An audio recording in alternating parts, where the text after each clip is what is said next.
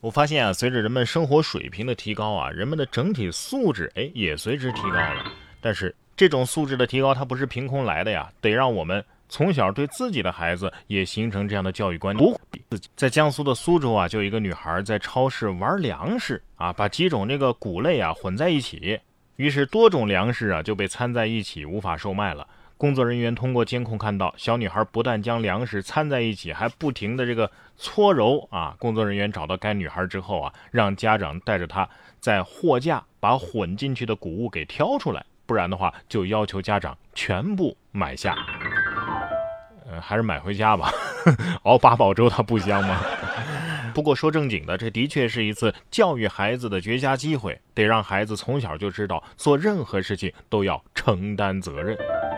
同样是在超市，这位女子的行为啊也挺迷惑的。所以，美国女子在超市用舔东西的方式证明新冠病毒没什么。她发布的视频在社交媒体上也是疯传。该女子名叫朱迪梅舒克啊，她声称细菌可以增强免疫系统。在视频引起巨大的争议之后啊，这条视频随后被删除了。病哎，让我想起了上次的那个印尼的那个大师是吧？病毒专治各种不服啊！像这样的人啊，那是找到生命的捷径了，是不是？提不提高免疫力我不知道啊，只是提高了见上帝的脚步。我不懂啊，但是我大为震撼。之前还有舔马桶的，真的是作死每一天。下面这位啊，倒是真的有点那种大师风范。在沈阳，一位文师傅啊，开了一家鱼缸专卖店，店里摆放的鱼缸啊，有很多的观赏小鱼。文先生呢，就对着鱼缸打太极，结果呢，哎，这鱼缸里的成千上百的这个小鱼啊，会随着他打太极的这个动作游动，有一种指挥千军万马之感啊。这文先生说呀，这一缸鱼大概他能训练一个多月的时间就能达到这种效果。每次投食喂养之后啊，哎，这些鱼都会跟着他的手势来游动。下一步呢，还准备训练他们。转圈儿，哎呀，这是传说当中的波妞还是海王啊？搁九十年代又一个气功大师是吧？我严重怀疑不是你在指挥鱼啊，是鱼在指挥你吧？鱼怎么游你怎么摆就行了，是不是？这师傅可能也觉得我是不是有魔法？鱼心里得说了，哼，该配合你的演出，我尽力在表演。这可能就是传说中的动静结合，不管现场多热闹，他也能够淡定的。表演说，河南的灵宝啊，一位雷先生和朋友在夜市里喝酒，邻桌呢发生了激烈的冲突，但是朋友啊却一脸淡定的继续弹唱啊，画风是十分的清奇。雷先生介绍说呀，事发的时候隔壁桌突然闹了起来，当时我们也喝的挺多啊，我好朋友啊这唱歌好听啊，都在兴致上就没管。雷先生表示啊，随后警方到现场把涉事双方啊都给带走了。这 这这。一边打架一边在那弹唱，搁那助兴呢，是不是？这么燃的场面，必须得有 BGM，是不是？现在打架呀，都得配上背景音乐了啊！这各忙各的，也是载歌载舞啊，应该是见过大场面的人了。这只海鸥啊，应该也是见过世面的，还会一门外语呢。你见过海鸥学狗叫的吗？在英国的利物浦，就有一名男子家的这个阳台上啊，住着一只海鸥。当他示范了一下狗叫之后呢，哎，海鸥竟然也学起来了，也发出令人惊讶的。狗叫声，呃，该男子说呀，这只海鸥有点吵，所以他礼貌性的哎问他是否能发出不那么令人讨厌的声音，呃，就给他演示了狗叫。从那之后啊，哎，他们就经常对着学狗叫。他还说呀，这只海鸥在他的阳台上抚养孩子呢，小海鸥要六到八周之后才能飞，所以他们还得相处好几周的时间。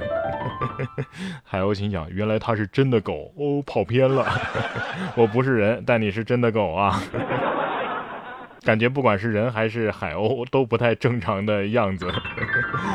我感觉这海鸥可能完了，回不去了，忘了本来是咋叫的了。我们一起学狗叫，一起汪汪汪汪汪，是吧？说完海鸥，咱们再来看看这只猴啊。说一只猴子出现在上海金山吕巷镇的居民家中以及周边的厂房内，不仅在屋顶嬉戏，而且直接跑到房间里偷吃饼干啊、桃子呀。林业部门表示啊，这小猴子啊是只猕猴，是国家二级保护动物，呃，或已在松江。青浦、金山等地流浪多时了。两周前啊，也曾经在朱境地界发现过啊，一直在找它。希望呢能够顺利的抓捕到啊，移交到野生动物保护机构。但是这猴子呀十分的机敏，而且它会爬树会游泳，所以一直是抓捕未果。这猴子可以理解嘛？世界那么大，人家也想去看看，是不是？齐天大圣到此一游，全能型选手啊，既会爬树又会游泳，是不是？快去请如来佛祖吧！的确，这猴子也不是想抓就能抓的。当年大闹天宫那么多神仙都没抓住呢，是不是？不过只要缘分到了，青铜也能抓到王者。说重庆的民警张一浩和同事啊相约去网吧玩游戏，两个人在游戏里啊是一直输一直输。然后呢，就听见网吧里的广播里啊，说有一名这个最强王者上线了。出于好奇，他们就朝旁边的位置看了一眼，发现一男子啊与案件嫌疑人十分相似，于是立马通知单位的值班同事，将该男子传唤回派出所接受调查。所以别再骂游戏中忽然不动的队友了，他也许是被警察带走了。关键是犯了罪还不低调，这是我见过最惨的。最强王者，这下好了，大家都知道你是最强王者了。只是因为游戏声音多看了你一眼。其实啊，从青铜到最强王者，这也是我们很多人啊在生活当中追求的奋斗之路。而在清末，就有这么一位出身卑微、资质平平，却实现了从庸人到圣人的蜕变。他创立湘军，政绩丰伟，只手挽救了大清王朝。然而他却饱受排挤，甚至屡次性命攸关。他到底经历了怎样的矛盾与挣扎，才能在其中占得一席之地？没错，他就是曾国藩，一位有温度、有灵魂、有意思的圣贤。然哥读书会本期为大家分享的这本书就是曾国藩的正面与侧面。这本书从细节处还原了曾国藩真实复杂的样子。打开微信搜索“然哥脱口秀”，关注到我的公众号。我将带你感受千古第一完人的生存智慧。